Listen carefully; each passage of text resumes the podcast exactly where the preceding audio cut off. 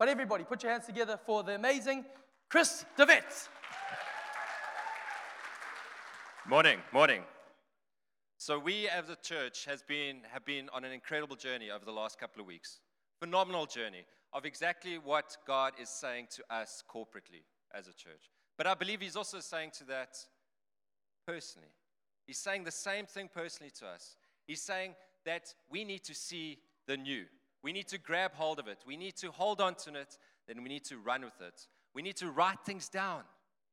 We need to write what God is saying down so that when we do run, we can read it on the run. It's a beautiful season, but I think there are times, there are seasons in our lives, in church, where God speaks a language, a language of love and compassion and peace, where He just reaches us. He reaches us where we need to be reached. But I believe at the moment He's speaking a language of direction and of vision. And we need to hold on to that. We need to understand it. We need to pick it up and run with it. And there's an incredibly powerful part of scripture in Deuteronomy where Moses is sitting there and he's, he gives a couple of sermons to the Israelites just before they walk into this promised land. A promised land that has been promised for hundreds and hundreds of years. And I think for some of us, we're also sitting there. We're sitting in the same boat where God has promised us things prophetically spoken over our lives for years and years and years, and nothing actually has taken traction. Nothing's actually happening. But I believe God has got, and He's echoing a few key points in these sermons that I'd like to bring to you. Number one, get up and go. The Lord your God said to us in Horeb, You have stayed here long enough at this mountain. Break camp and advance in Deuteronomy 1 6 to 7. And I think it's an incredibly scary place for us to be sometimes. Scary in a sense that we don't know how to take that first step forward. We don't understand how to do it. We get, we get caught in this comfort spot, this comfort spot of church, the comfort spot of life. And we get caught up in the rat race, this, this hamster wheel where it's just going around and around and around and around. Guess what? We're not going anywhere. But I believe God is saying, get off of that. Get out of that autopilot mode where you just put your head down and you go and you go and you go. The problem with that is you're not going anywhere. We're going somewhere else. But when we lift our eyes and we seek God, we seek Jesus' face, we've got some direction to go into. But the problem is, it is uncomfortable for us. It is time to get up and go. It is time to advance. And what is God calling you to do? What is God calling you to do in your personal life? What is He to, asking you to do in ministry, in your career? How is He asking you to step up and go? And we need to remember that this place, this place is going to be incredibly uncomfortable. Uncomfortable to get up almost I get the sense of when you actually are obedient to that word, I'm getting up and going, and there's going to be a limp. We're comfortable. We've been comfortable way too long. But he's asking us to get up and go. They're almost like the stiffness. But we've got to be bold and brave enough to get up and start running into what God has for us. For us to walk into the new, things have to look different. Things have got to be done differently. Our old ways are not going to get us into the new ways of God. Number two, the good, oh, hang on, let me get that right. The new is good. The new is good, friends. Deuteronomy 8, 7 to 9. It says, The Lord your God is bringing you into a good land, a land of brooks and streams and springs and olive oil and fig trees and all these great things.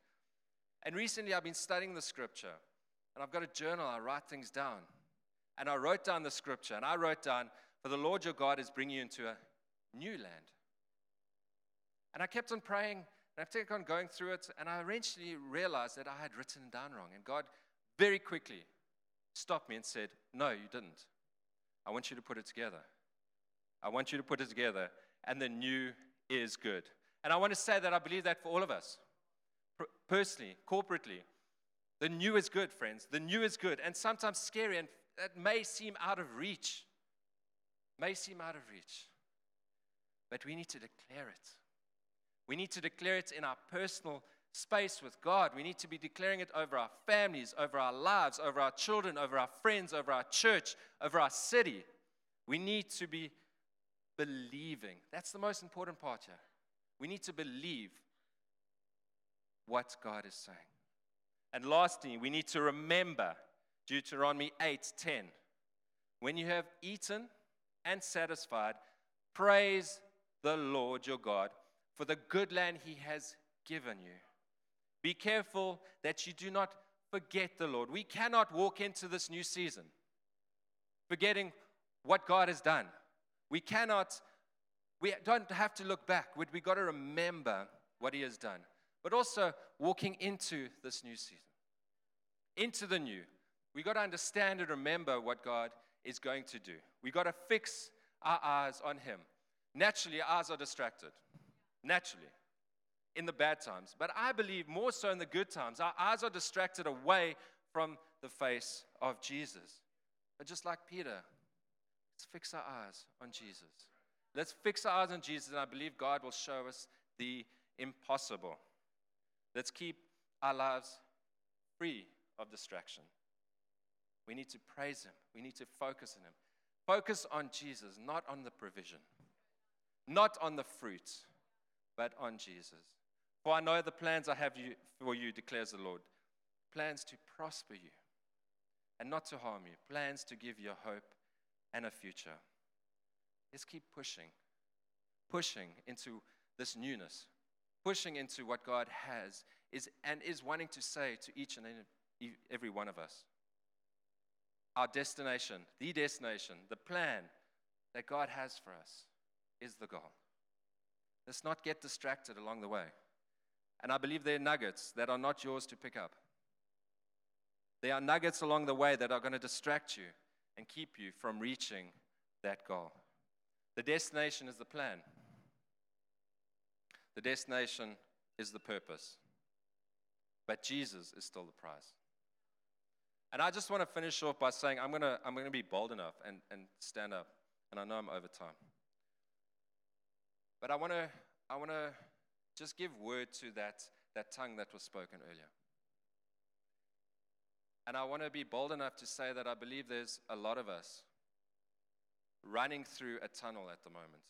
This very dark, consuming tunnel that you can't see the end of the light, the end of the day. You can't see that light at the end of the tunnel. You can't see this new. You're sitting here, and everyone's talking about the new, but you're just sitting there going, I don't see it, God. I don't see it. But the picture I got, and it was to confirm what was spoken, was along the tunnel, Jesus has given us lights. And just this beautiful tunnel with these lights all the way down, just like the tunnel going out uh, of Cape Town there. And he's showing us the way. He's saying, I am with you, like was spoken earlier. I am with you, and I will be with you, and I will show the new. Just trust in me.